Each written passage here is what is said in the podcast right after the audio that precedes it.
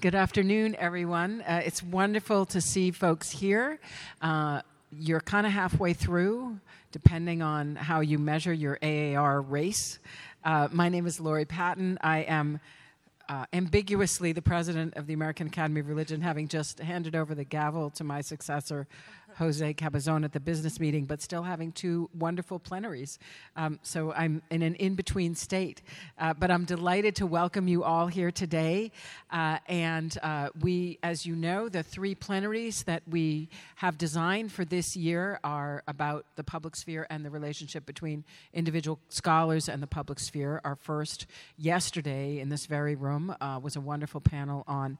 Uh, uh, expanding and creating and redefining, particularly redefining the public sphere for Muslim independent intellectuals and uh, those who work on Islam. Uh, today, we are focusing in those that triumvirate of expanding, redefining, and creating on the expanding part. Um, and tomorrow, we will be looking at 25 years of social media, um, and that will be a very exciting one: uh, religion and social media, and that's creating a public sphere. So um, today, I am delighted uh, to welcome Kate Bowler. And Kate and I were at Duke together, but we know each other through music and musical engagements at Duke. Um, and in addition, I know very little except as a generalist about Kate's field of study. But um, that's why these conversations at the AAR are so exciting, um, I've had the uh, opportunity to read in much of her work and to think with her, even though I am a South Asian historian of religion. Um, so let me tell you a little bit about Kate. If you don't know, she is a historian at Duke Divinity School. She's an associate professor of Christi- uh, the history of Christianity in North America, and her book "Blessed: A History of the American Prosperity Gospel" from Oxford received widespread media attention as the first history of the movement based on divine promises of health, wealth, and happiness. She has researched and traveled in Canada and the United States, interviewing megachurch leaders and everyday believers about how they make spiritual meaning of the good and the bad in their lives. And her work on the prosperity gospel has been featured in the New York Times, the New Republic, The Guardian, Time Magazine, The Atlantic, The Economist, The Washington Post, NPR, and BBC. So, truly um, acclaimed scholar in many different ways, um, who also has, I think, the skill and the talent of integrating her own personal reflections. Um, and, and, and I want to just begin with that question, which is you worked on the prosperity gospel to great success, and then your scholarly questions became real ones. Um, that you had to ask yourself. Um, are good things a sign of God's grace? Bad ones a sign of God's judgment? Um, tell us about that journey just so we can get oriented and situated. Yeah, sure. And hello, crowd of 90% people I know. Thank you for coming. 10% of whom I will gladly meet afterward okay. so we can vacation together in the future. Um, yeah, I was just kind of, I thought of my work as being uh, something that really interested and excited me, but also just part of the academic super train. You know, like at some point you find yourself uh, accidentally hyper specialized you know what I mean? Like you look up at your library one day and you're like, whoa, this really got out of control. Yeah. and uh, I was uh, an expert in the idea that good things happen to good people, and I was really good at asking that compassionate question, like, so when when you get that promotion or when you get that diagnosis, like, how does that how does that make you think about how God loves you and if you're faithful and like all the kind of tender questions that get at the heart of whether we think that our lives are going to work out for us based on our faith and our effort. And it felt compassionate and authentic to my training. And then, um, and then I started to get uh, really weird stomach pain. And I'm like a, a decent advocate of, or like narrator of my own experience. And so I did a lot of uh, using my healthy outdoor voice at uh, doctors for about three months. And it just went nowhere. And um, we thought maybe it was my appendix and, I mean, my um, gallbladder, and no big deal. And then one day it just hurt so badly that I refused to leave a doctor's office until they gave me a new scan. And uh, the next day I was in my office, conveniently uh, attached to Duke Hospital. And uh, I got a call from a physician's assistant that said that I had stage four cancer. And that was like the, that was like the end of a world I knew. And like I had this I had like a, a good plan, I thought. Um, just like work hard, get tenure, check, check, check. And then everything came apart really quickly. And if you've ever been sick, you know that most of it is like fear and waiting rooms. So there's a lot of like sprinting for what feels like your life, and then just like watching someone else get their like called for blood work. And in that like intense um, stop start, I realized that I was uh, not prepared to answer the questions that I really had, which was like, why am I so outraged? Like I thought maybe I would be. Um, you know, just the regular, like, I don't want to die, or I'm only 35. But I was like actually outraged that this would happen to me. Yeah. And then I thought, I don't think I'm being honest about what I thought would happen to my life. And maybe there's something about this thing that I've been studying all along that maybe good things should happen to good people that I've been a little bit more affected by than I expected. Yeah. So I started to write, not assuming a public in any way, because it was so intensely private. And in fact, everything I said out loud, I realized was quickly becoming a lie. Like, I got sick and I was like a world class liar immediately. I was like, no, it's great, mom and dad. Like, everything's really gonna, I'm sure it's fine. They'll We'll figure beat it this. out. Oh, winners, a lot of winning against cancer. I was like starring in a reality show about a girl gets cancer, but is like really excited about it. Um, and like, there's also, I realized, like a, a lot of performative gender stuff that goes along Yeah. With um, wanting to be strong and optimistic. And, you know, you're a mom and you don't want to scare anyone. But also, you're trying really hard not to be bad sick. You want to be good sick. Yeah. Because if you're good sick, then you will successfully audition for the consideration and care of people who may save your life. Right. Heroic sick. Oh, I, I would like. Here's a picture of my kid. Oh, I think our kids are the same age. Yeah. Like you're putting in all the hooks Right. to try to build the bridge. So when we talked earlier um, about talking together now, you said something very profound that you just raised briefly now, and that is um, about lying and writing. So I asked you, you know, what made you start to write in a way that m- made you a public intellectual? That's different than a successful hyper specialized scholar. Yeah. Um, tell me a little more about the use of writing as a way of no longer lying. Yeah. Well, I think what I was bumping up against that I couldn't totally figure out was the idea that I was I was unable to speak because there were these thick cultural scripts that were being given to me and that none of them were quite true anymore. Mm-hmm. And and part of it was things I'd learned in the prosperity gospel or just simply in American bootstrapping. It's and it was that of hyper individualism. That if I simply tried harder, I could be self constituting. And then I just came to the end of myself really quickly. I mean, partly because you're on so many drugs and you're getting so many surgeries and, and you're in a lot of cotton and people are seeing you, especially your colleagues, because as I mentioned, my office is attached to the hospital.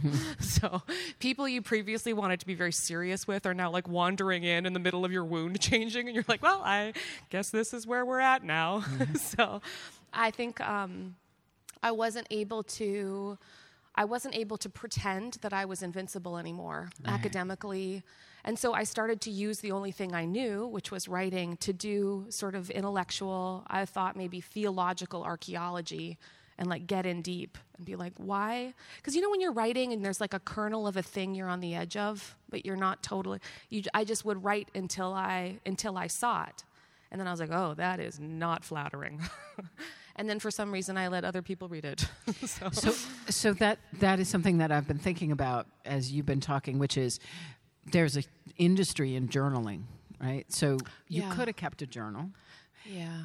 but there was something else that motivated you Yeah. to think about the wider world needing this. Well, I thought I was going to die for sure that year, and I was angry. I was extremely angry. Yeah, and so the move to not just keep it in a journal, but go like, screw it. I mean, like, to New York Times. what chips am I going to put in? Right. And um, it was actually the um, lovely and erudite Molly Worthen who had this, uh, who as a amazing professor of history at Chapel, UNC Chapel Hill, and she writes these amazing op-eds for the Times all the time. So she had this editor she loves that she worked with. So when I came up with something that was mostly me crying into my laptop and lightly short-circuiting it, I was like, well, that looks about right. And then I just said, Molly, do you know somebody? And she said, yes. And I emailed it off. And maybe because I was used to like selling out my library copies, like hitting that 500 mark of Blessed a History of the American Prosperity Gospel, that I didn't really expect, you know, you just write it to write it.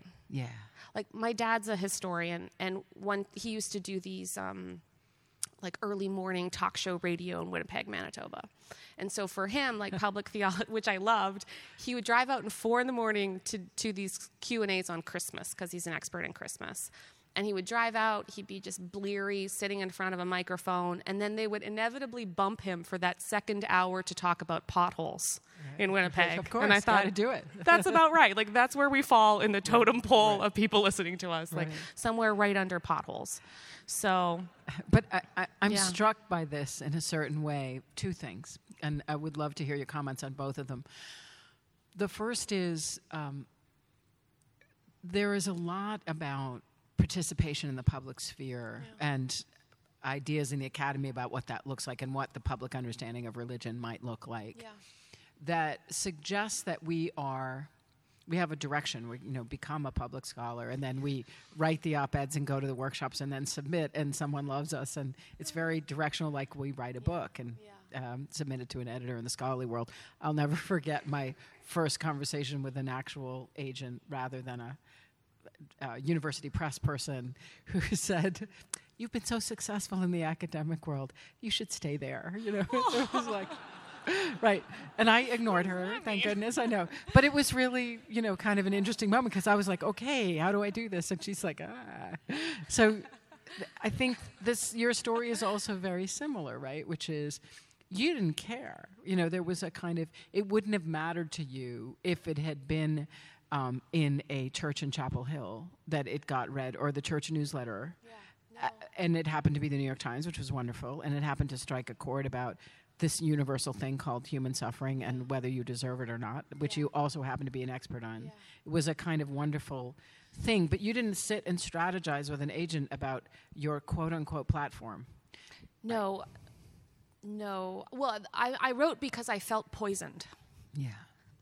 Yeah. I did. And I realized it, part of it was the, the tradition in which I was formed, and part of it was the prosperity gospel I'd come to know, yeah. and part of it was this American civil religion, I think, of uh, endless possibility. Right. And I didn't, I didn't, um, I didn't know how to outwork something that was just about to eclipse me. Yeah. So I was, uh, yeah, I was really scared. Yeah. And also the the op-ed thing was a bit dumb. I will just say, like it was a bit dumb to write at a time when I was feeling like this, yeah. um, because the flood of mail I wasn't prepared to receive. Right. I mean, part of it was so confirming because you realize, oh, we're all experiencing this thing where yeah. we've come to the end of ourselves and we we can't see past the edge.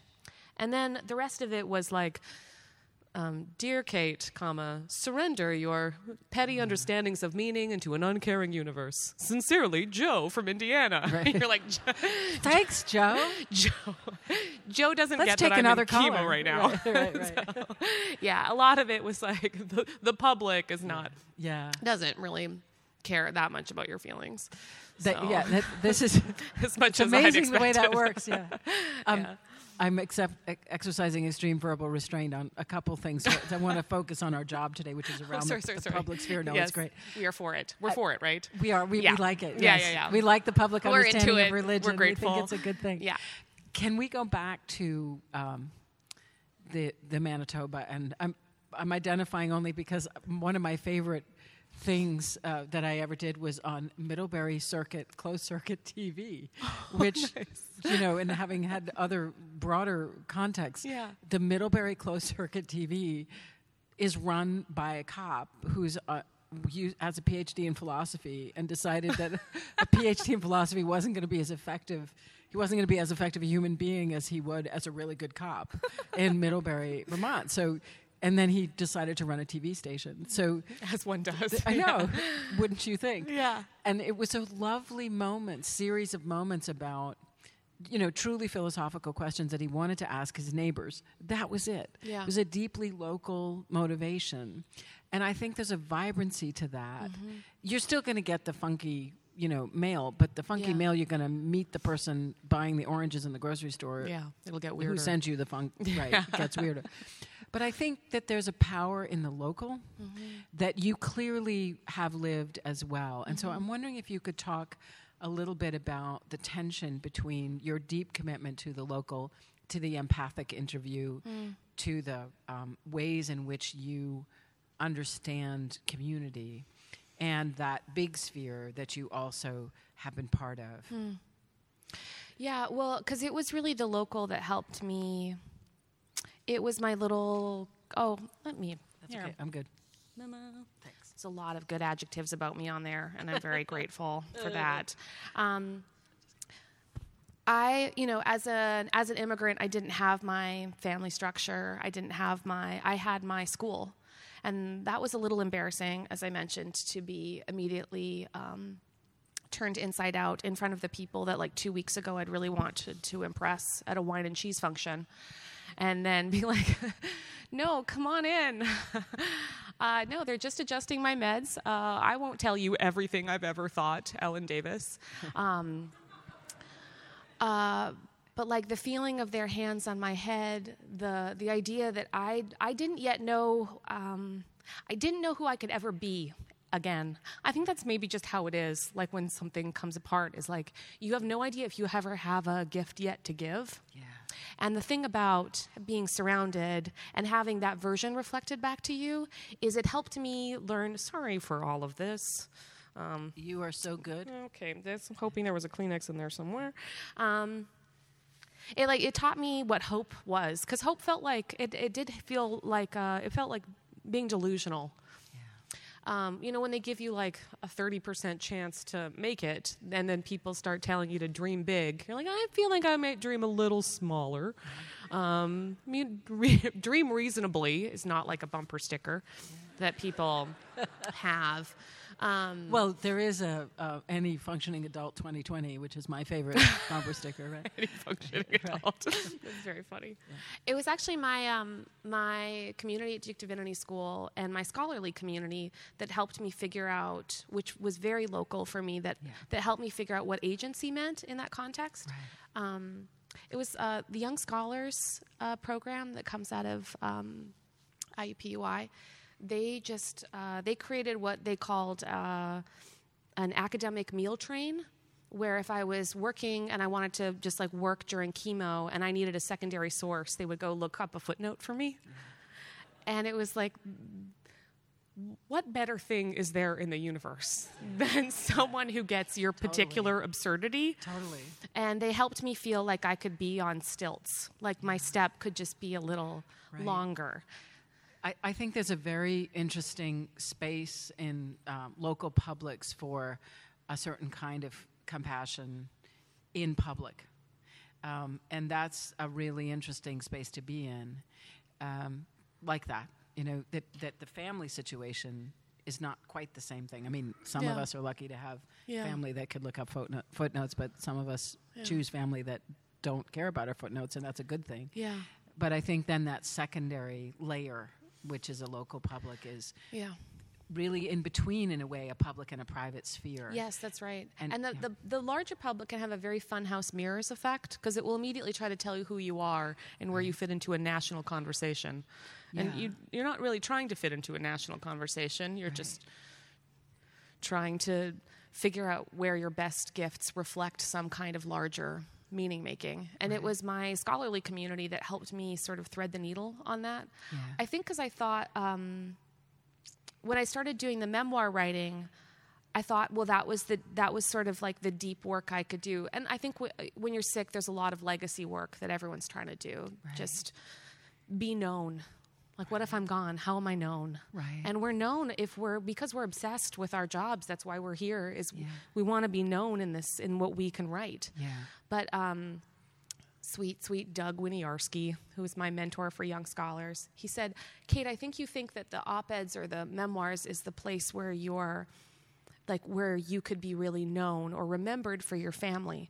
But with your academic work, like with the scholarly stuff, the stuff that seems less accessible, he was like, Kate, even if the worst happens, uh, people will still find you there. Yeah. And the way he said it, that was the most um, like like everything we make, it's actually really just like a little sliver of who we are. Right. That was so comforting. That means it doesn't. We can kind of make anything Right. as long as it's our our beautiful thing. Yeah. You- Okay, I gotta simmer down. You're great. I think everybody's with you. Um, so, finding you there in the scholarship, you mean, in addition Yeah. to your testimonial, yeah, yeah, yeah. more testimonial work. Yeah.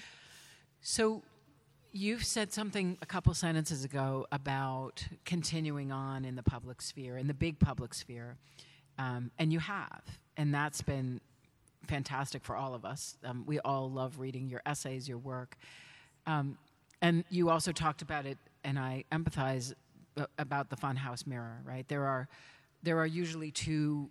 The, the you know the theory of the two bodies of the king, right? Yes. right so that there's who you are and then there's people's idea of you and once you become a public persona they're going to make those two bodies all the time right you have that public persona out there that you i sometimes even have conversations with my public persona like oh what do you think about that today and it's it's it's a really interesting exercise so what's interesting to me is that during that year you published a lot wrote a lot it was amazing. You learned that there were many ways in which publication and being public mattered to you. That was also scholarly. And then things got a little better.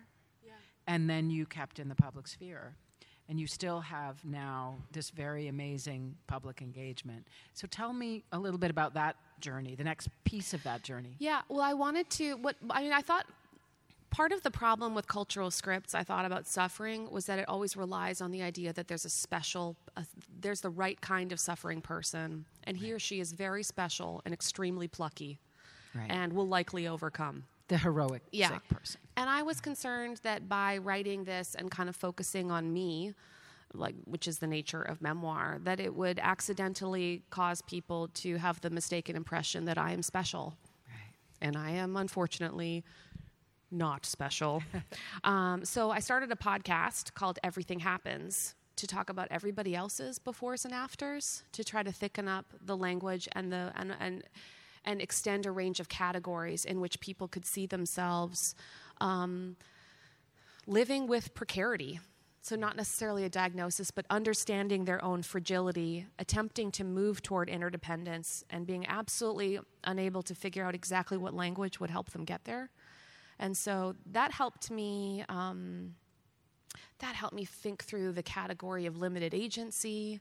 That helped me understand various um, gender, racial, economic implications. Those conversations help me move beyond, I think, maybe also the narcissism of pain, where you're positive that you are the only one who's ever experienced that one feeling. So that did help me extend the reach of my of what I thought could be done in public. Um, even though it, I didn't like podcasts are not very like serious. I sort of I just made a slogan called "Don't be above it," and I committed myself to it. And when you say don't be above it, you mean public engagement is sometimes understood from a scholarly perspective as being less serious in some way. I have received this feedback before. Right, right. Yes. So um, I'm going to sit on a small little soapbox and then get off of it, which is I do think that public engagement has its own rigor um, and that we can evaluate public scholarship with, we need to develop those criteria. But it's an incredibly important piece of criteria. There's a reason why there's journalism school, for example, right? You, it is a craft. It is an understanding. It's not just taking what you know and making it simpler or making it more accessible. There's some other piece to it. And so I'm really glad you put that mantra up over because you probably also saw that some of the things you were intuitively doing Yeah. Were also part of a craft. Would that be accurate? Yeah, and then the, the the next academic book I ended up writing ended up largely being a history of the spiritual marketplace, and that offered me sort of sharper categories of what I think the public sphere demands of all of us in terms of. Um, I mean, sometimes it's just in terms of uh, pacing. So, if I mean, for many of us who write op eds out of our specialties, we're writing out of eight to 10 to 15 years of research experience. And then they're like, you've got 700 words, go. Yay. In the beginning. Um, and, uh, and then for someone like a, a, lot of the journalists I know, when they get a, a book sabbatical, they get three months and so there's um, there's a and yeah. there's a pacing question right. about when we feel that we can create a generalizing tone. When are we experts? Right. And I, I struggled in, initially to to step into more. I think. Um, to make more normative declarations about what I thought was some of the pernicious side effects of our scripts around suffering. I was a little worried about at first because when do you get to be an expert right. in normative statements? Yeah. Um, but then I just got tired and scrappy, so right. uh, then I just went for it. Um, but the this the, the book on the preacher's wife about studying women uh, religious celebrities was a very eye-opening look into how um, it, the American uh, entertainment industry, and which has its own uh, religious subset, creates national brands around conversations and the breathless pace at which that um, that industry requires people to operate. So we're not. I think one of the things I think is most special about academia is that we are afforded the luxury of long form thought, right. and we are the one of the last refuges. Ref, refuges, refuges. Refuges. After a while, you like refuges. Yes. Struggle good. to spell. Yeah. Um, sanctuaries. Uh, for long form thought. Right. And uh, I think it's an incredible privilege, and I, I do think it will bear up the weight of civilization at times. And um, I love the fact that perhaps in that really hard year, you are now less unafraid. You are more courageous in oh, making thanks. larger statements thanks. like that, right? Um, I, I think a lot about so so just co- continuing on that yeah. thread and your trajectory, you had your first motivation of engaging with public, which was here you are, it's time, I need a legacy, I got to speak my truth. Second was now I need to speak in a different way that doesn't just focus on me that's a really different motivation than many people have for the public sphere, which is usually that they like the focus on them, right? And so that's interesting in its own right. You're like, speaking of me. Right. what do you think of me? Yes. Um, so do, is that still your motivation, or are you now in almost a third phase of phase of Kate Bowler intellectual public intellectualdom? Sounds horrifying to me. Um, I think part of it was when I wrote that first op-ed, I felt like I was introduced to a community of of um, the Fellowship of the Afflicted. Right. And when they wrote in, I no longer I felt uh, responsible to uh, to all of us who don't who have to live in liminality. Yeah. And um, and because my situation is not always curable, but but but that I live with chronic cancer, yeah. it meant that I never got to get over it. And then uh, so uh, sometimes in um, interviews, I would get a question like, "So it's been a couple years. Like, when are you going to get over, you know, the thing that happened?"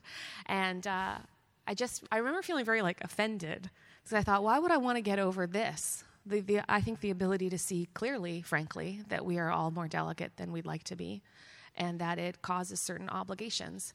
I had originally thought of it. I had, I had. Um, as just creating enough space to write. Uh, but then last year, roughly at this time, my friend Rachel died. And, uh, and she was also a public person. And when she died, I saw all, it was like a hurricane around her, that it, it touched everybody else's grief. But then what it ends up doing is centering on the, the family and the people immediately around Rachel because she was a brand and, uh, and a conversational centerpiece. And it was so entirely unfair that we force sufferers to bear the weight of our theodicies. Mm, yeah. And uh, I thought, wow. so, and because I was in a better place, I thought, oh, I'm actually in a position that I can help. So I made sure that with the podcast and with the infrastructure that I have, that I could build up a, enough of a team that I can hire someone whose expertise is in grief responses and that we could redirect mail so that everyone who wants a response and needs one around these questions would get one. So, and so that feels like the community piece. Yeah. I, what I'm struck by in your response is, um, you know, I think a lot about multiple publics and Yeah. the fact that we need to move beyond the idea that there's a single public out there. Yeah. Um, and what that also means, I think, and you provide an excellent example of ethical reflection, even on the big public, Yeah. like even on the CNN thing. Um, so many of us who live in various ways in, in public lives, you know, you ignore the comments. You don't read the comments because the big public is hell right now. There is Yeah. nothing about the big public that isn't hell. Yeah. So you create a smaller public mm-hmm. community of care, if you mm-hmm. will, mm-hmm. or you just ignore the big public even though you know you're out there. So it's a really interesting space because you got those awful comments that you probably chose after a certain point not to read um, or to experience differently. Yeah. So then instead, what you did was take that big public and make it um, something that could be of use to most of the public that chose to engage you. Would that be Mm, Yeah. a, a good way to describe what you Yeah. your third phase? Yeah. Well, I like this. I I, feel like I am moving somewhere, and I like it. Um, yeah, I think, um, and I think just recognizing my own limitations, and and that helped me understand. I mean, we need more language other than compassion fatigue or it, in what it feels like to be out there for all of us. The second we're on Twitter, we feel the weight of it. Yeah. I wish there was a better word for like storyful the feeling of being of like you're bearing up the weight of so many kinds of stories Right. and uh, and and you you don't know how to um, to fully feel like you can stand up under it. Yeah. But because I believe in experts, I I just believe that we are we can create teams of people who can build better communities. And it's been lovely. I mean I, I use the podcast to get to know different institutions who do it really well. Like i did an episode with um, like i had my own questions of like how do i tell my kid when i'm like when do i tell my kid that i'm sick it's a horrible question. So I like went to Sesame Street. and I was like, mm-hmm. you guys are adorable. but also run by an incredible team of child psychologists. Right. And so just to be able to ask honest questions to know that we can use other intelligent and kind institutions to hold our questions for us. And Right. it makes me feel like our our that the work of religion is so much more interconnected with with uh, with a broader range of public institutions Yeah. that I hadn't expected, and it, it it's kind of that part makes it feel like it's kind of lovely out Yeah. there. Like weather's not so bad. Um, Krista Tippett does a beautiful conversation around this, and it's why she's relentlessly going forward with on being in her own space apart from NPR, et cetera, is she's convinced that what's happening at a local level is far more transformative of our society than what- we see in the big Yeah. public space. Yeah. And, and I think that Yeah. that's a power in its own right. Because I, I do think people get confused with the nature of, like, the very distortive nature of entertainment, celebrity as a cast. That if, surely, if we have these um, avatars that we can understand our own experiences through, and really, I just want everyone to know, like, could they put their kid in Girl Scouts? Like, what are the local things that hold up the weight of our lives? Right. And with the fragility of institutions, there's so few places that get to hold us. And there's a wonderful example in uh, what you just told us about the alliance between religious institutions and academic institutions and secular institutions, Yeah. which I think has got to be the new formula for a new public space. Yeah, I agree. Is it, are in those alliances, Yeah. and that we actually, when whichever institution we are, we have come to the end of our rope. Yes, that's we right. can turn to other institutions, as you said, to hold that suffering Yeah. differently. Which That's right. And so I do see that as kind of my public role is like come for the Kate, stay for the institutions, Right. and just like push them into other because those are the things that hold us up. Is you know for for many of us it's our it's our churches and it's our local schools and it's our book clubs. It's the ways that we see each other and somebody else knows what happened last week. Yeah. So, um, what do you tell your graduate students about being a public intellectual? Oh, um, yeah. Other oh, uh, mm. um, well, many of them have written beautiful op-eds. Yeah. So I think maybe their first question is, will it um, will it ever hurt my chances on the job market if? Yeah. A lot of um, I think all of us are asking the same question, like, is how do I develop my voice? Right. What will it sound like? Will, will it feel like to hear it reflected back? What if no one reads it? um, so I'm very I'm I'm very positive about our about encouraging them to get out there. Yeah. I think uh, not because it's um, you know and it's fun to have. Everyone wants clickbait. It is fun to have clickbait, uh, but I think it's it helps us all practice knowing how valuable our gifts are. Like we've spent so long developing rich resources around topics that other people give themselves two hours to be an expert in and write about. So I think we're just a lot more, we are a lot more special than we give ourselves credit for. So I, I want us all to, if we have a minute, none of us have a minute, but if we did, to push that yeah, forward. I do. So that raises a really interesting question that I have spent a lot of time talking with fellow scholars about, which is journalism and Yeah. journalists, Yeah. right? So the journalists are the people that do amazing investigative work, Yeah. and yet at the same time, scholars don't like journalists for two reasons. One, their narrative is their narrative. They're not interested in being a platform for you, and that's like the first thing you have to make That's a really good summary. Yeah, right. When you spend three hours on the phone with a journalist Right. and then you see you're like misquoted half a sentence. like, Exactly. "Uh." right. And, and and you're great for them, but they're not so great for you. Yeah. And you are misquoted frequently. So and and the question of the level of expertise is Yeah. entirely different. So they're kind of our worst Yeah. enemy and our best ally, you know, all at the same time. So yeah. Given that you've had so much experience with that now and you believe so profoundly in the role of the scholar in the public sphere, I do. talk to me about Yeah. that relationship. Well, and it's tricky. Like I've been plagiarized several times where I'll all of a sudden read a summary of a talk I gave, but incredibly someone else wrote it, and I'm very happy for her. Um, Several bodies, no more, not just two bodies, but several more bodies. Yeah. Gotcha.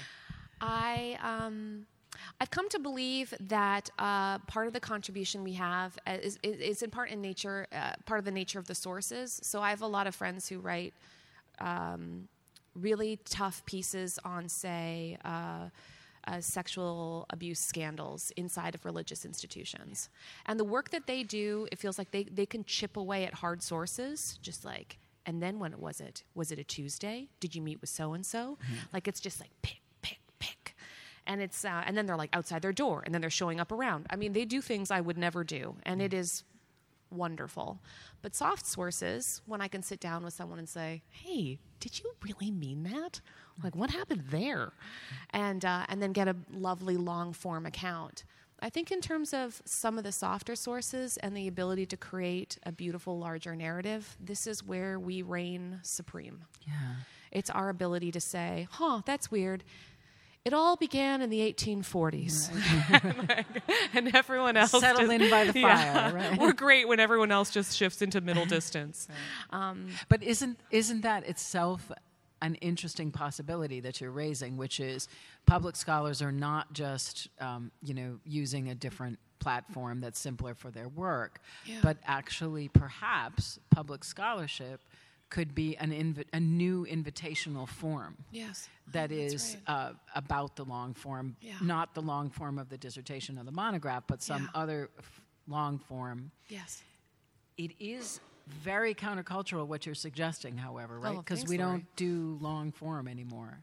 So no, we don't, and and it's such a privileged place in the journalistic totem pole to get that longer New Yorker essay. So it's not that our stuff isn't lovely enough to be a New Yorker essay. It's just that we didn't that we didn't work for 20 years inside that one community to achieve that ring. right, right. Yeah. And you use the word, I think, soft a couple times, and it raises. I don't like the word soft because of its gendered engagements. Um, and I want to talk to you about that because we've had some conversations about Yeah. gender in the public sphere. Yeah. Um, Yeah. And you have some really great insights about that because a suffering woman is just in public is really different than a suffering man. Oh yeah, her name is public. Kate. Right. It's not Dr. Bowler. Her Right. name is Kate. Uh, she's yeah, she's very plucky. Um, I realized that when uh, it took me a while to realize that even if I like in the memoir about forty percent of it, is an, it was an account of my scholarly journey behind writing my prosperity gospel movement, and that it was um, overwhelmingly just cultural critique. But it was all uh, branded as memoir because memoir is typically a female genre. and that uh, men that I knew that wrote very similar structures, uh, that they were offered this sort of uh, luxury of a universalizing tone, that they they were thought leaders, uh, whereas I was Kate. And uh, it took me a minute to realize, like, the way that we feel that we're able to step into an expertise, like who gets to teach the master class. And uh, I am, um, I did notice very quickly that if I did very well in my genre, and I'm not being ironic, this is just a true story, that if I did very well, that I would be invited to nicer and nicer yoga retreats. and I mean, it's, I'd love to go to Bali someday.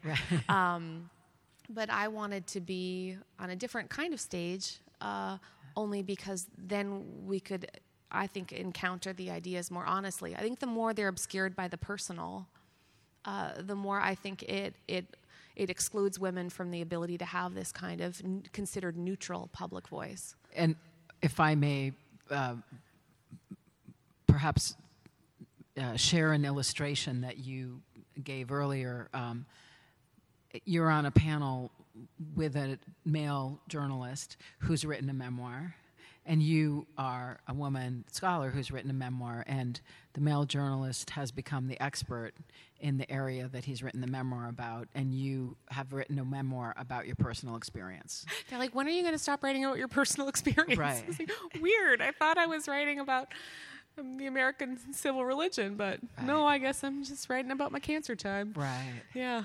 And and so, how do you, as a woman in the public, push against that? And what are your ways of of changing that? Like, did you turn to that either the moderator or the male journalist and say, "Actually, I'm an expert too," kind of, sort of, you know? um, or Yeah, uh, something like that. yeah. Yeah, I did uh, use my direct eye contact and uh, less vocal fry. Um, I partly it's um, I just I I really believe in what we do. I just do. I think we have worked so hard to know what our ideas mean. right. And uh, I, so that's partly why I love my podcast, is I get to talk to other people as experts in and experiencers of. Yeah. Uh, most of whom are women who don't, who don't, like all of us, are trying not to be eclipsed by just one thing.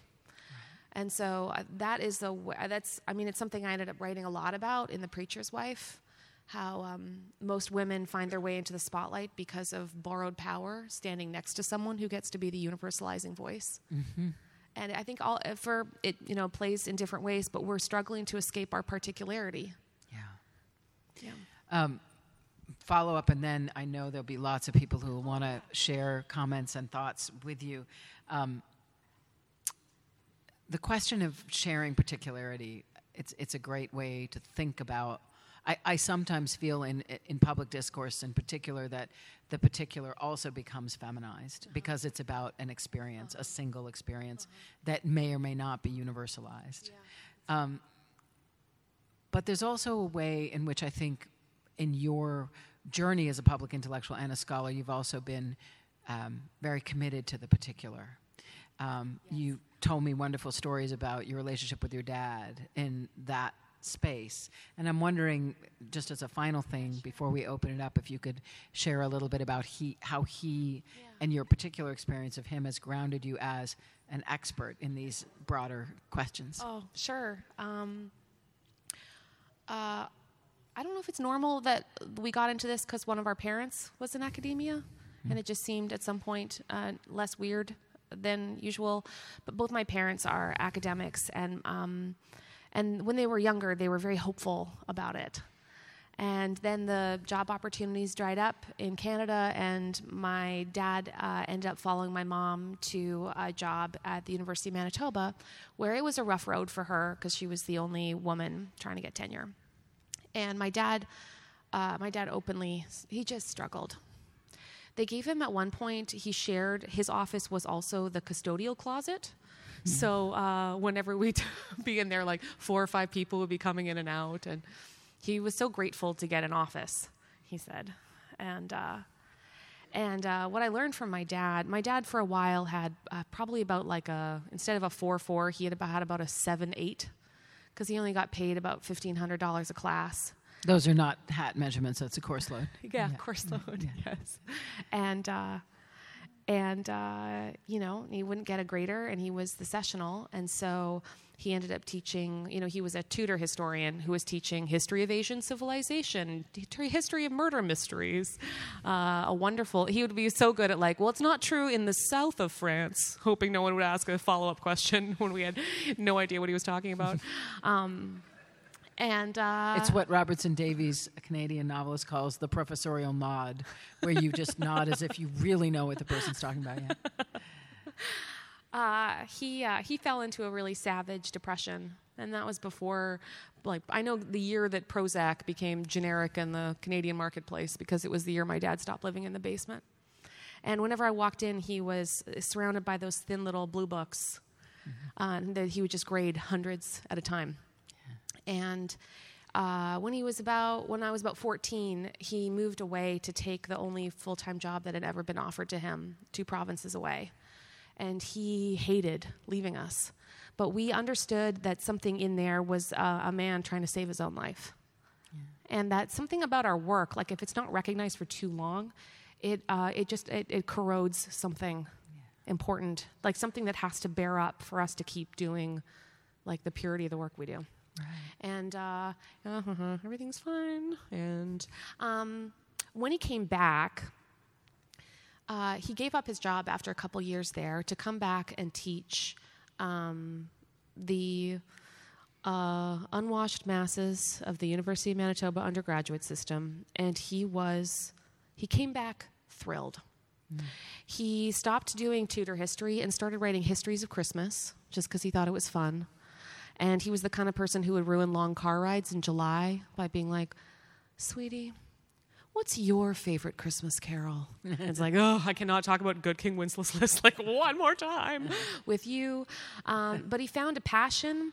He didn't care anymore about um, never having had the feeling of getting somewhere, yeah. and he decided to do it out of pure joy. Right. And watching him arrive there was the place where I started into my desire to be an academic.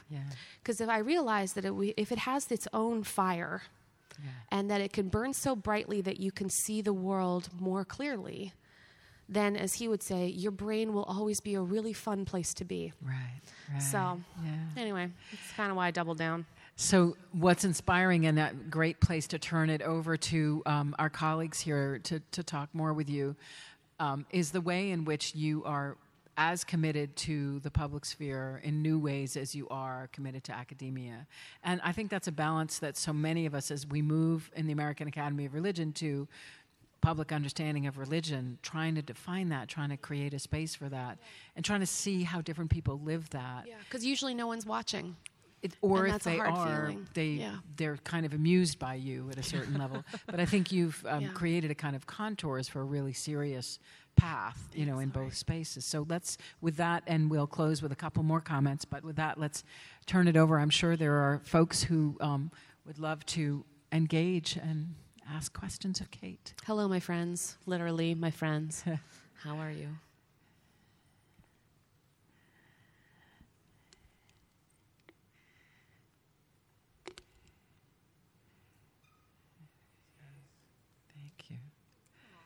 There we go. Thank you. and you. this is my dad's best friend. I love you. Hi. Thank you.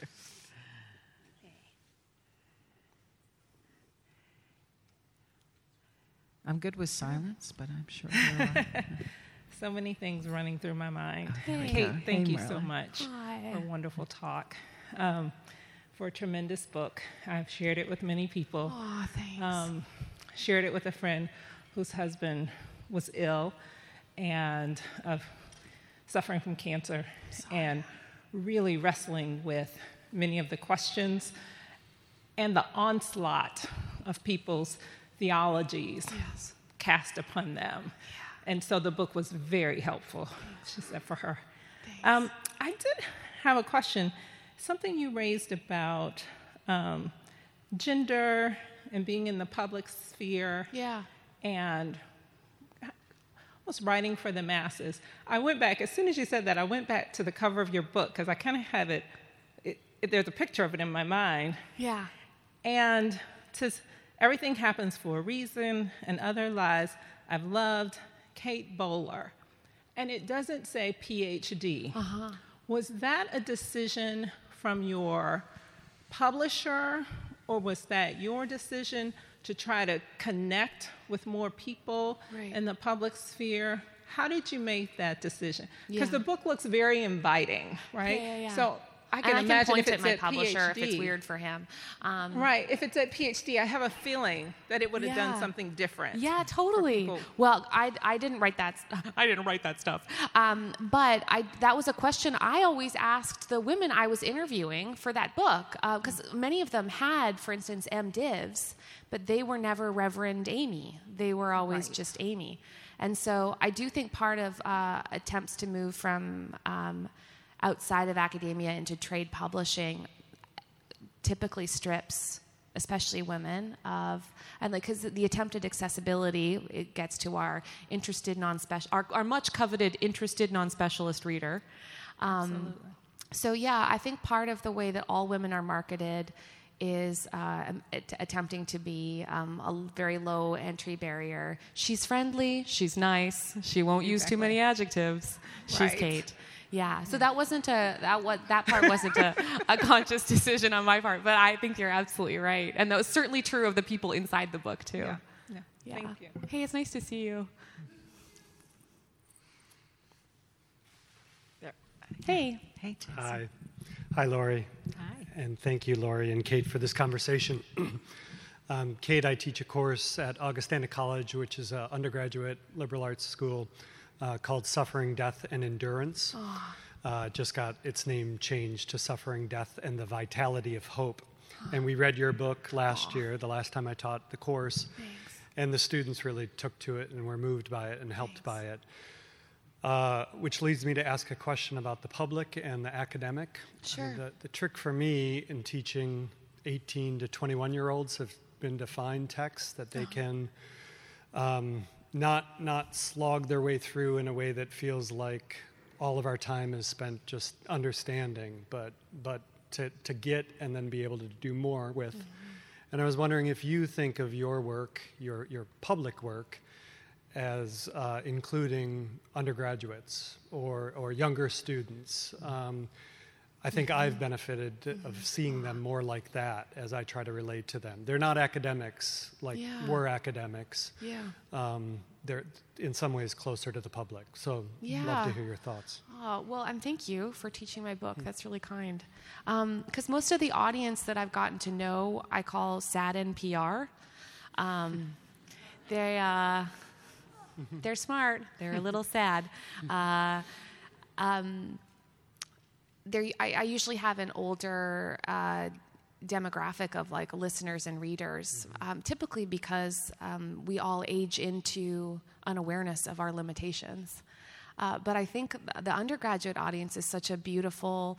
They're they haven't been socialized out of asking big questions. Mm-hmm. They are uh, they're they're not yet made to feel embarrassed uh, by their universality and uh, it's a it's a wonderful time just to say like, hey, do you think your you think your life's going to work out? Why? Why not? Um, I think it's uh, it's the time of big questions, and I'm I just don't have a lot of direct access to them because I'm in the because I, I, teach in the masters on up. Yeah. yeah. Thank, Thank you. you. We have time uh, probably for two questions okay. if they're very quick. Um, I'll get long and lingering in my responses then. This is quick, and I want to first of all thank you for your absolute frankness. Oh, when I first saw the subtitle and other lies I have loved, uh, I didn't realize how deep my sigh of relief would be because I would be so readily enraged by everything happens for a reason. God doesn't give you more than you can handle. Never. Yeah, you know, like it, it, and people meant well, yeah. and I wanted to be compassionate and held back saying bullshit and worse things than that. But um, because they were seeking to comfort, usually in the way yes. they could. Sometimes they were seeking to kind of keep it at yeah. a safe distance. Yeah. But um, it, the, my question is. Um, for those who hanging on, and I say this deliberately, hanging on for dear life to those beliefs because they're facing something, uh, diagnosis or whatever, that's so frightening and possibly terminal. Yeah. Uh, how um, how do you but how do you, how have you come to think about that? And Yeah. the second thing, if there's time, is I'm wondering how the folks who you know who are in these prosperity gospel movements Yeah. Have responded to some of what you've written now in this very frank way. Yeah. Kate, I'm going to ask the person, the woman behind this woman, to ask, and then you can Sure. answer all of the questions as a way of wrapping up. Thanks. Um, hi, my name's Jodi Eichler Levine. We, we have not met. Um, thank you for your book. Um, I have a quick question about humor. Um, because I think when you talk about plucky, um, and in my own um, similar experience, you spend a lot of time trying to disarm people through humor. Um, and I wondered how that plays out in the public persona in terms of what you're talking about about gender, because I think um, humor does incredibly powerful work. Um, so this is a half thought out question, but it also um, does very complicated work in terms of being the right kind of suffering person. So I wondered about Yeah, yeah, yeah. Yeah, and so to that I would say, um, yes. So, I mean, humor is uh, in part because um, most people refuse to engage with the intensity of the topic. It does. It does, I, I hope, allow for oddly more frankness in the end. It does sweeten it a bit, but then it hopefully just gently punches people in the esophagus. Um, so, uh, but I do think it's important always, especially in trying to figure out like which hats we get to wear. So when would I also wear an expert hat, and making sure that there's enough opportunities for me to be just like structured blazer, um, and uh, and we all need a chance to like show off what we know, and that one can't obscure the other.